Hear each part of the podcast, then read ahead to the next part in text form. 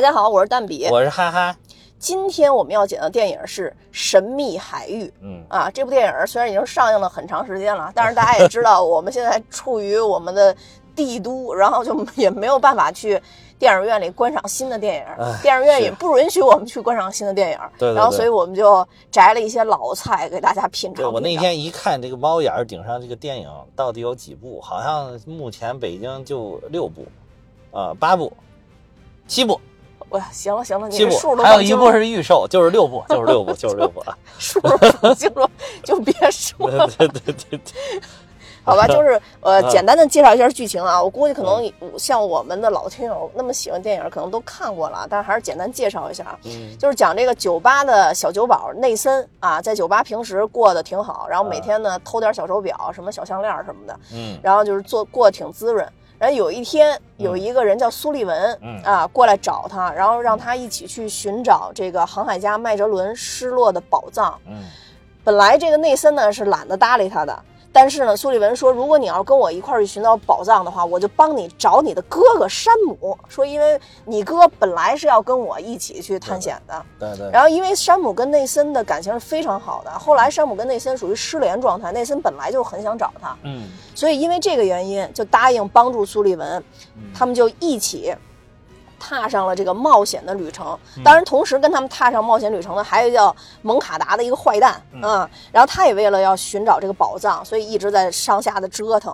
然后他们在这个寻宝的过程中，还要跟坏蛋斗智斗勇。当然，最终我们正义的一方内森跟苏利文肯定是胜利了嗯嗯，啊，但是也没捞着宝藏啊，对对对。就是很正能量的。哎，说这个游戏的，就是每一部游戏，这不是现在已经四部了吗？嗯没有一部他们能够捞到宝藏的，都能找到，但都捞不到。就是一找到这个宝藏就没有，一找到这个地儿就毁了。然后就是说这个说这个 Nathan 他们是叫什么？呃，就是叫啊，古迹毁灭毁灭者是吗？就是就就 主要是不能找到，因为一找到破坏王。一 一找到就衣食无忧了，就不会出来探险了，所以对估计就不不能让他们找到吧。对，而且就是这个片子，其实后面等于电影完了之后还有几个小彩蛋，嗯应该是整个要拍一个系列电影的。嗯嗯就跟他这个游戏一样，其实《神秘海域》是二零零七年发售的一个探险类的一个游戏。呃，嗯他们这个当时是还是一个小工作室，叫顽皮狗。顽皮狗，嗯嗯他们，Naughty Dog，嗯 真的真的 Naughty 真 Dog，吓人。然后这个嗯 怎么了？这个工作室就因为这个游戏，然后一下就有名了。嗯然后《神秘海域一》呢是叫那个德雷克船长的宝藏，嗯一共就卖出了呃四百九十七万套，就是一个很大的一个销量在当时。嗯嗯，然后有很多玩家都会觉得，就是游戏有三个特别出突出的点，嗯，其实我觉得也可以大家对应电影去看一下啊。首先第一个，大家都觉得这里边的人物性格，每个人都是浓墨重彩，刻画的非常好，对对对，不平面，每个人都不平面。嗯，包括了就是内森啊、苏利文呀、克洛伊，克洛伊呀还有他、媳妇儿，伊莲娜呀，对对对吧？对都反正都有戏啊，都非常有戏。嗯，这是第一个。第二个，大家就觉得本身这个游戏就非常像电影，故事的对线路非常吸引人。对对对啊，你边玩就跟边看电影是一样的。对嗯，然后第三个呢，就是觉得画面感人，对，就每一部的画质在当年在当时都很感人，对对对，嗯。就，当然现在看可能够现在看过去的那个平台的肯定是不感人 啊对但是现在 PS 四这个平台还依然感人，我觉得。对。然后《神秘海域二》呢是叫纵横四海，但是没有我们的发哥啊啊，没发哥啊。但是纵横四海虽然没有发哥，就是这个克洛伊就出场了。哦，克洛伊就是从这个纵横四海出场的。没有发哥，但是有克洛伊啊，对嗯，这个《纵横四海》是拿到了当年的年度最佳游戏，嗯嗯，所以说也非常牛。然后《神秘海域三》呢是德雷克的欺骗，也叫这个沙漠中沉睡的亚特兰蒂斯，嗯它是一共卖到了九百三十万套，就其实差一点儿就破千万了。嗯直到二零一六年，就是最后一部，就是《神秘海域四》，叫《盗贼末路》，一共是发售了一千六百二十五万套。嗯，其实就是。这个游戏吧，我也看了一下游戏玩家的这个评选，嗯他们对每一部其实都有自己的经典的画面，嗯呃，就刻画在就是这个这个这个游戏玩家的心中吧。啊。呃，第一部就是丛林大战，有一个就是开着车在丛林里边乱飞，然后打枪的嗯这么一个画面。对对对，然后第二个就是火车厢枪战啊就是这个在火车里边打枪的一个画面啊。啊，第三个就是飞机打斗，哎，这个就比较特殊了。哎，嘿，这个就是咱们这个电影开场的那一幕。对对对，啊。也是预告片就放出来的，啊，也是预告片都放出来的。嗯。对，然后为了吸引玩家，我觉得是听说是还原度非常高，非常高，非常高。嗯有对比视频，大家可以去看看，真的是逐帧还原了，基本上。嗯，嗯，就总之就是在飞机内和飞机二打枪的一个，画面。对对对对对，第四个街巷枪战啊啊，就是开着车在街里边打枪的一个画面啊，就是总之都是塔塔突突的这么画面。嗯，这个刚刚咱们已经说了，就是三它其实就还原了这个经典画面，也就是在玩家心里印象最深的这个画面，嗯所以它确实是应该这部电影是非常想。笼络以前的这些游戏粉来看这部电影、嗯对啊，虽然这个电影好像评价在在豆瓣上还有那个啊烂番茄上，嗯，都不是很高，都不是很高嗯、对。对。烂番茄是这个影评人很低，但是爆米花指数非常高，然后豆瓣评分六点几也不是很高，但是但是其实至少从我的观感来来看的话，我觉得还是挺不错的，嗯，挺爽的啊，就后悔没有去电影院看，应该去电影院看啊。但是我们家的电视也不错，我们家电视也是索尼系的，索尼系的，看普索尼的 PlayStation 改编的游戏。效果就是好，形成了闭环，是吧？真的，真的，真的，这就是电视，其实效果也不错，但是就无奈还是还是屏幕小啊，还是屏幕小，嗯。我呢是这样，嗯，我去电影院看了，但是忘了。但是忘了看过了，然后就竟然又下载了一遍看，这个，真崩溃。只能从你这个角度来讲，这有这个电影真的一般，就长期跟没印哈哈在，象，长期跟哈哈在一块录音，然后脑子真的不好使。我去，真的不好使只能说这个电影都没记忆点，你都没有记忆点，就我看了就跟没看一样，是吧？就是三大男主我都记住，但是我竟然没啊记住这电影的名字嗯哦！我就觉得啊，就对，很奇这个电影名字就是中文名字真的好难记，反倒不如这个英文的这个什么 Uncharted 好记，呃，对，对吧？就是神秘海域。我一开始没了解嗯这个动画呃什么，就这个游戏 IP 之前，嗯我以为是一部拍摄大白鲨之类的这种电影。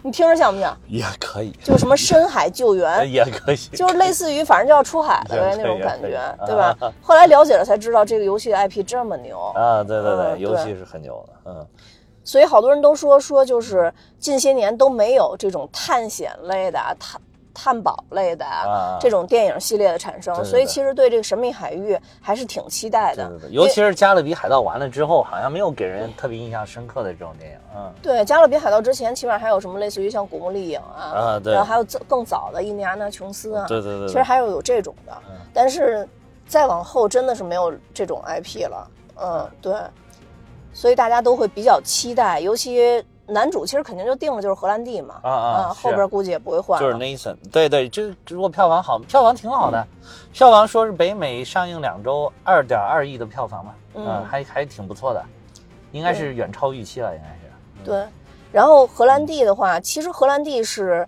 有也有很多人去吐槽说荷兰弟跟这个游戏的形象不像嘛，因为《神秘海域一》里边内森就已经是一个大叔了。个大叔，四十岁左右啊。对对，但是其实大家可以去看看《神秘海域四》里面，内森在回忆他们小时候的时候，那个游戏的画面小朋友跟他还真的有几分神似，你别说，嗯，对，而且就说这部电影也很像是一个前传电影，就是明显感觉就是可能后续还有事儿，就是还要拍，尤其是如果票房好的话，肯定还要拍续集。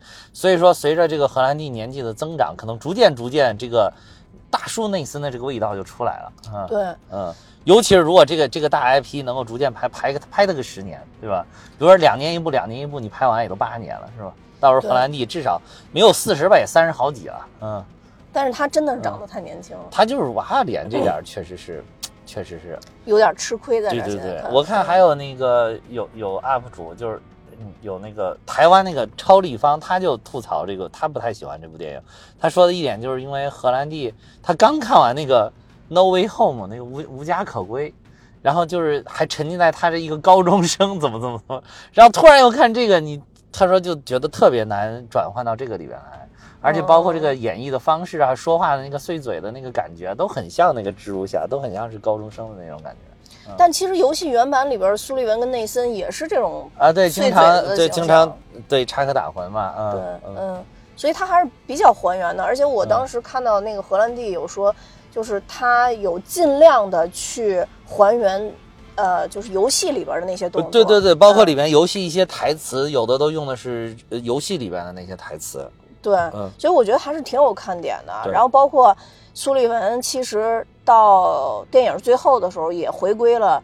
电影里边的那个经典形象就是小胡子的那个形象嘛，嗯其实都是为了更贴近动画啊，不是都更贴近这个游戏的这个 IP 给大家带来的这个印象，我觉得还是挺用心的。而且这里边我觉得要真的实名表扬荷兰弟，一个嗯就是他们拍那个飞机跑酷的那一幕的时候，花了五天的时间，对对，而且都是荷兰弟呃五亲自上周的时间呃五周的时间都是自己亲身上阵。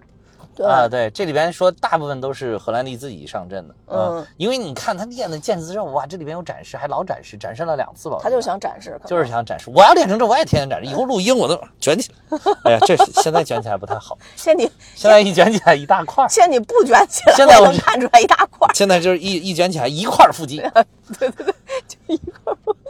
真的，我要这我以后也天天卷起来，穿个背心儿，对，然后我还看了一个特别逗的事儿，就是荷兰弟为学嗯为学调酒，嗯。就到一个酒吧还真的是打工，对，而且就是说后来被那个老板认出来，又把他就把他开开除除了，闹着玩呢，是不是？那老板是不是肯定是闹着玩呢？哎呦，把我给笑坏了。这个说妈的，你这个过来体验生活，你还想挣我的钱？你得给我交钱，我让人在你上班是吧？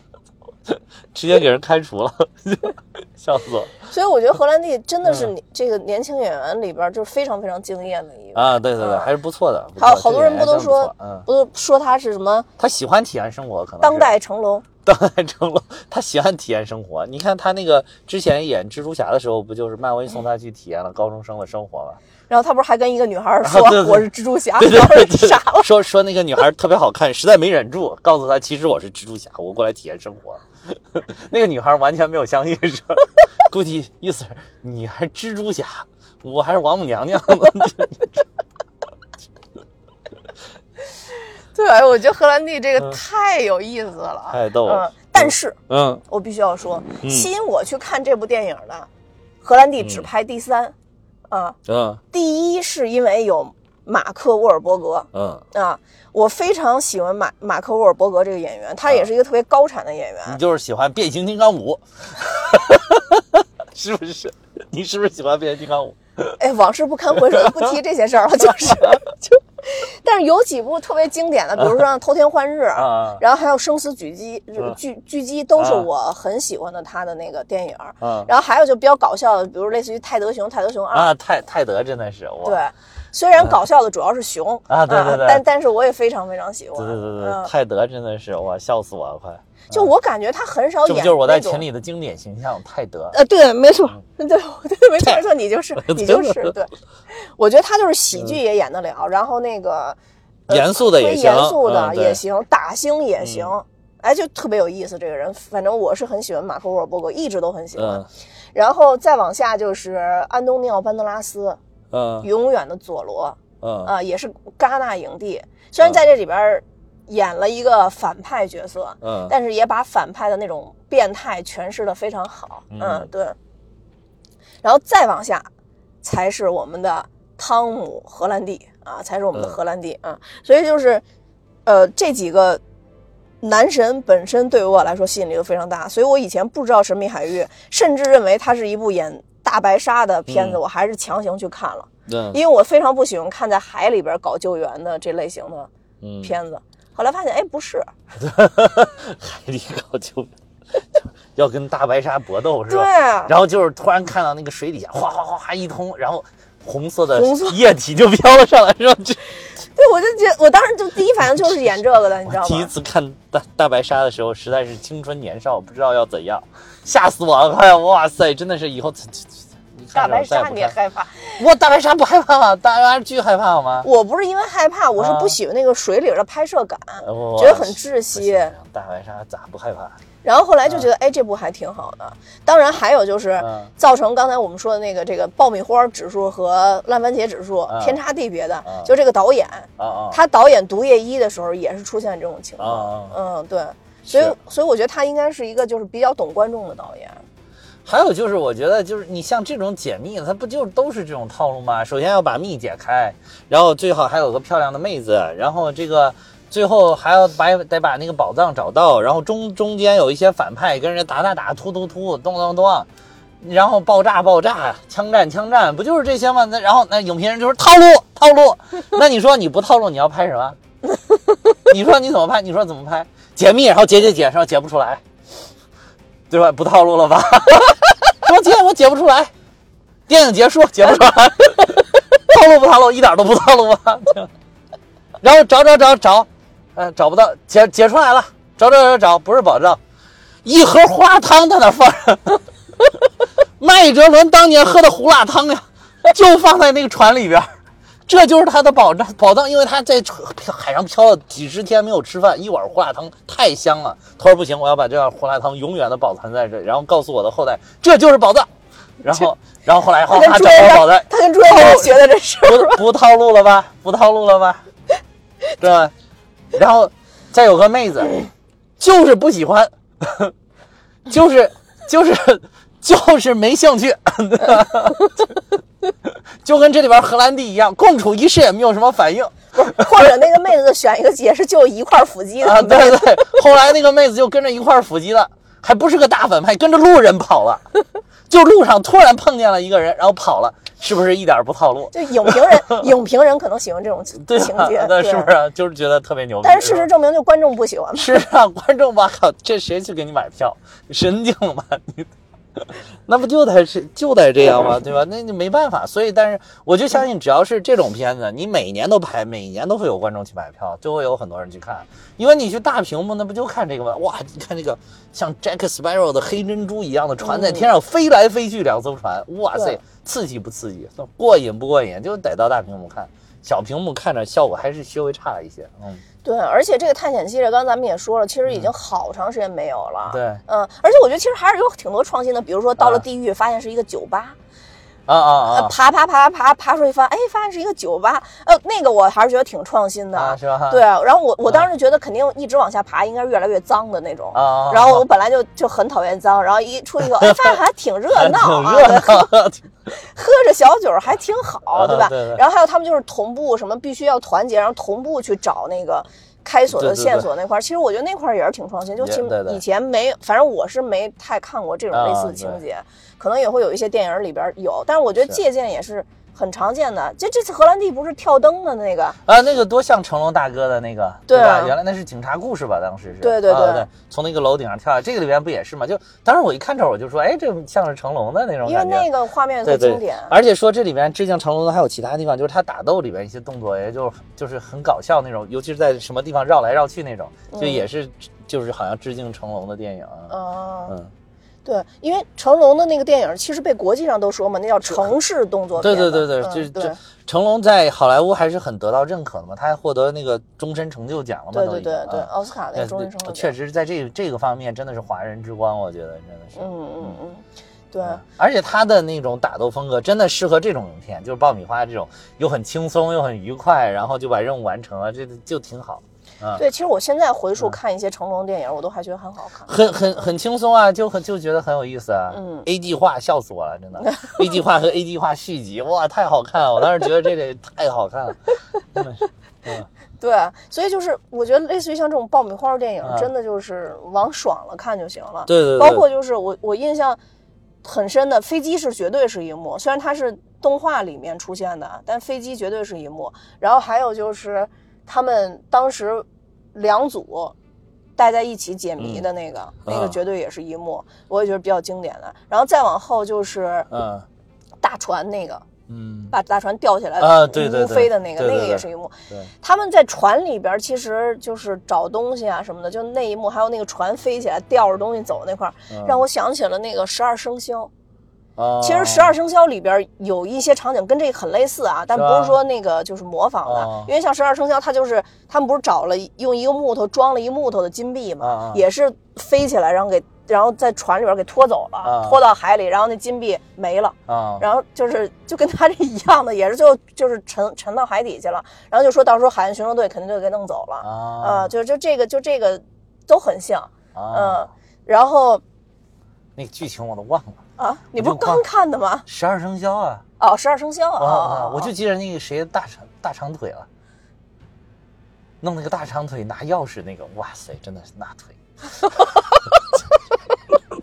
十二生肖就是那个跆拳道选手吗？我知道我知道我知道嗯，那女那女的也挺逗的。后来我就看他那个什么，我们都是男子汉啊，还是什么玩意儿，啊就到军营那个那个也特逗，那个特好玩。对对啊对，那那女生也有有他，有有他，他跟杨幂是一一起，杨幂哦和哎，你特喜欢那女的佟丽娅，啊，嗯，那女的他佟丽娅最近还有一部电视剧《杠杆儿》，我在看。哦，那个谁演的？呃，郭京飞。呃，郭京飞演的，嗯啊对一般吧，一般吧，嗯。佟丽娅真的是美，确实是美。但是佟丽娅就是没有什么太好的剧，说实在。但是我新晋女神是江疏影，我现在觉得江疏影太美了。啊，都美都美，但是我还是喜欢佟丽娅。哎呀，为什么讲到这儿了？哎，为什么大长腿？哦，我还必须得说一下，啊，这一部的女主，嗯，我真的是 get 不到点，就是哎，其实我觉得还可以，哎，其实我觉得还可以。我我不喜欢，就嗯这两个里边应该是有一个就是克洛伊，应该是内森的前女友，在那个游戏里边。对对对，嗯，还有一个就是那个女的雇佣兵嘛，就在这里边啊身材确雇佣兵那个我实在是是是欣赏不动，但是这个女主克洛伊我觉得还行，就是乍一看觉得不好看，但是看多了觉得还挺好。那个雇佣兵不为什么脑脑袋上要罩一个网漏呢？就是家里边那个水槽里边，不知道，不知道。就是反正总是带他在那个他在游戏里边是个大蓬蓬头啊，对啊，啊，大蓬蓬头，就是特别嗯壮那种，穿的都是那种军服的那种对。对对对对然后他在这里因为他雇佣兵嘛，嗯都巨性感的那种感觉。对对是的是的嗯然后嗯就这个我觉得嗯，嗯没 get 到那个点。但是心狠手辣，嗯，对心狠手辣，心狠手辣。后续估计应该还有很多他们的他们的戏。有有有，这都是游戏里边经典角色。对，包括游戏里边那个伊莲娜，嗯就是伊莲娜等于是内森的老婆嘛，但是嗯其实是在第一部里边他们才认识，啊，就《神秘海域一》里边他啊们才认识对。所以不知道后边这个电影会怎么去安排。而且说这个伊莲娜是真正的这种叫什么呀？就是上得厅堂入得厨房的一个好好妻子，嗯就是既支持他的这个理想，又能够帮他突突突敌人，这个这个特别厉害。就是叫什么？就是我原来一直说我那个，我有一个朋友就总结了，叫事业上的好帮手，生活上的好伴侣，哦，就这种这种媳妇儿。所以说，荷兰弟在这里边衣衫不整，跟人家独处一室，一点反应都没有啊。你说跟克洛伊，你以为他身体出问题了，并不是，人家还有更好的选择。就为了为了拍后续电影，咬牙忍住了。对对对对对，要不然后面就显得吧，胸有点渣，这个人。对对，所以就后、嗯后边不知道，我估计伊莲娜，因为伊莲娜其实也是一个纯白人形象嘛，对不知道他后边会怎么去选择。也许说不定政治正确也搞一个黑人，也说 说不好。荷兰弟都已经这么白了，对，对，然后所以其实这个电影应该说有很多细节也去还原了游戏里边的一些经典的场景吧。对我觉得一方面就是他通过三大男神加导演，其实也。还包括这个非常爆米花剧情，也网络了很多女性的观众，因为嗯女性嗯可能玩游戏会比较少，尤其 PS 游戏可能玩的比较少，还是是探险类的。嗯然后网络男性呢，主要就是靠原来的这些游戏迷，其实也应该会网络很多男性的游戏迷。对对，嗯，对，所以它这里边其实有很多跟游戏和其他电影相关的彩蛋，你也嗯，说说呗。彩蛋彩蛋就是一开始那个就是飞上飞那个是出自于《神秘海域三》，还有就是孤儿院那一那一段，其实这个是出自于《神秘海域四》，里边有这个逃出孤儿院的桥段。然后它这个里边是，呃，这部电影整个其实它的剧情好多都是从三跟四里边抽了一些出来，然后拼接出来的一个剧情。然后这可能也是想选一些比较精彩，能去把这个大 IP 一下打到电影的市场里面，也能一下就能炸一下。所以就是说选了一些比较经典的，并不是说针对某一个某一个游戏来来这个，呃就是还原它的剧情。嗯，还有这个就是包括这个偷窃拍卖场，就是他们在拍卖场的时候偷窃的那个地方呢，也是取材于这个《神秘海域四》，还有就是在这个呃苏利文在那个竞标时候呢，那个样子就是跟这个游戏里边也特别的像，还有就是呃。这个德雷克的戒指，德雷克的戒指就是说是这个这个游戏里面啊最重要的道具道具之一，然后就是等于代表了他本人的一种身份嘛，和和他的这个就是他一种情感的连接在里边。你说，但是内森戴的啊，对对对，那个戒指，嗯但是那个戒指呢，就是和游戏和电影中起源还有点不太一样。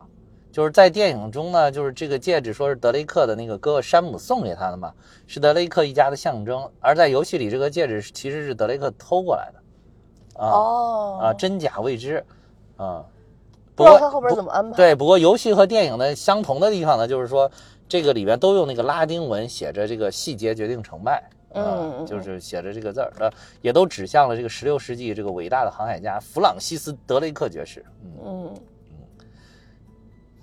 嗯，所以蛋米哈哈嗯，怎很难成功，为什么？没啥细节，细节粗有糙细。有细节啊，有细节，咋没细节？就是剧透都在细节里，冷不丁就给你透透的透透的。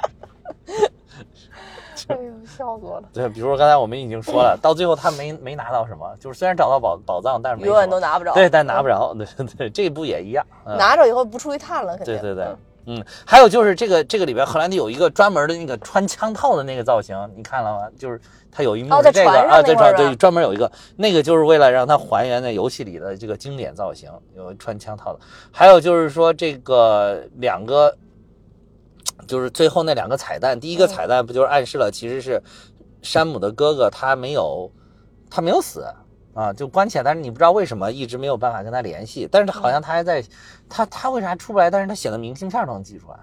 这个监狱还有这个服务是吧？就 别瞎 揣测，有可能他就是一直在写吧，然后嗯终有一天见面的时候，他可以把这明信片再交给他嗯吧。嗯嗯，嗯，反正第二个彩蛋呢，就是一个是这个。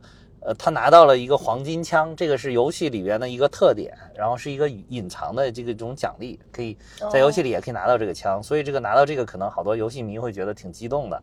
然后还有一个就是这个苏利文在这这个第二个彩蛋里面还原了他游戏里边那个那个小一一撇小胡的那个那个造型，经典造型。还有就是那个它里边提到了一个大反派是吧？那个大反啊，派对对对叫什么呀？叫反正是是就是这部系列里边的一个经典的大反派。嗯，对，好像很多那个游戏迷就说，提到这个大反大反派，八成下一步要拍的剧情应该就是《神秘海域对一》相关的。对，很有可能就是就是应该是也是引出第二部吧，就是为第二部就票房好了，肯定是有第二部了嘛。嗯嗯，要是票房不好就算了吧。对，嗯反正现在基本上都得来个彩蛋。嗯，对，嗯，我就看那种豆瓣上评嗯分两三分的，现在都有彩蛋。我现在看就是因为大家都吸取了这个这个漫威的当时钢铁侠的这个经验啊。嗯，先进经验，就是你管你行不行，你先放一个在那儿，行了就说明自己太牛了，当时就设计好了，不行不行就算了吧，谁还真的跟你计较，对吧？就是就是，所以说就就是这个这个这个，我觉得这是漫威开创的一个，现在真的是你电影你都不敢随便走，最后都想把字母看完，看看这到底有没有彩蛋啊？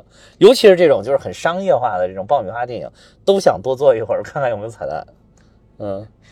连《唐探三》都坐下来看了彩蛋。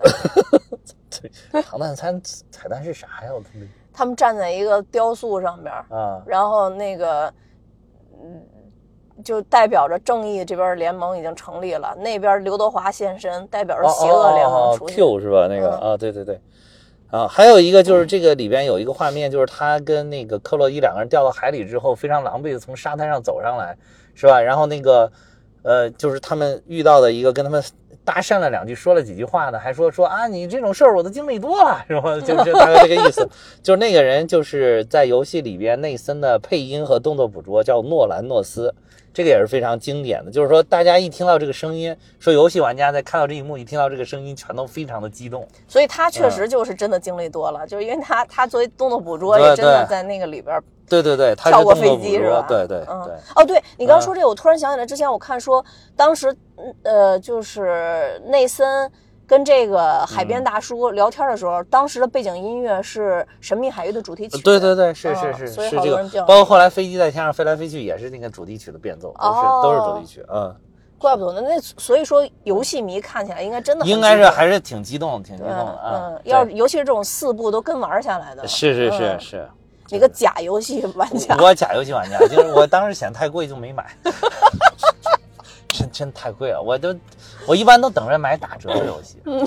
就是你这个发售的时候你不要买，过个一年两年的 就很便宜，有的哦有的很便宜，再赶上那个就是一些打折季就会很便宜，有些，嗯哦，嗯，所以不要着急，不要着急。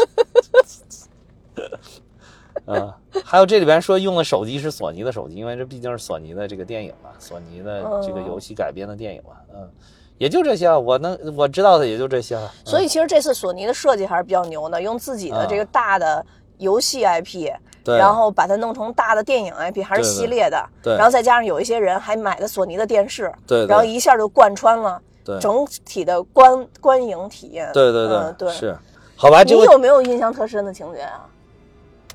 就是荷兰弟无动于衷啊，印象挺深的。那个那个，你看那克洛伊那个睡衣都袖子都掉下来了。哎呀，所以影评人有的时候还是有道理的，啊没有发生预料中的事儿，有的人还是觉得心里挺纠结的。对呀、就是你看，纠结。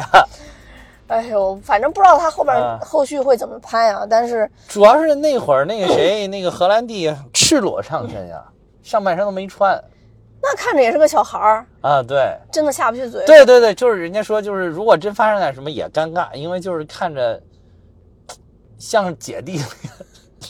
其实他们两个应该就相差一岁嘛，嗯，但是但是就看着差的可能得七八岁至少，对，嗯，反正最后电影就是铺垫了，让我们赶赶紧去看第二部吧。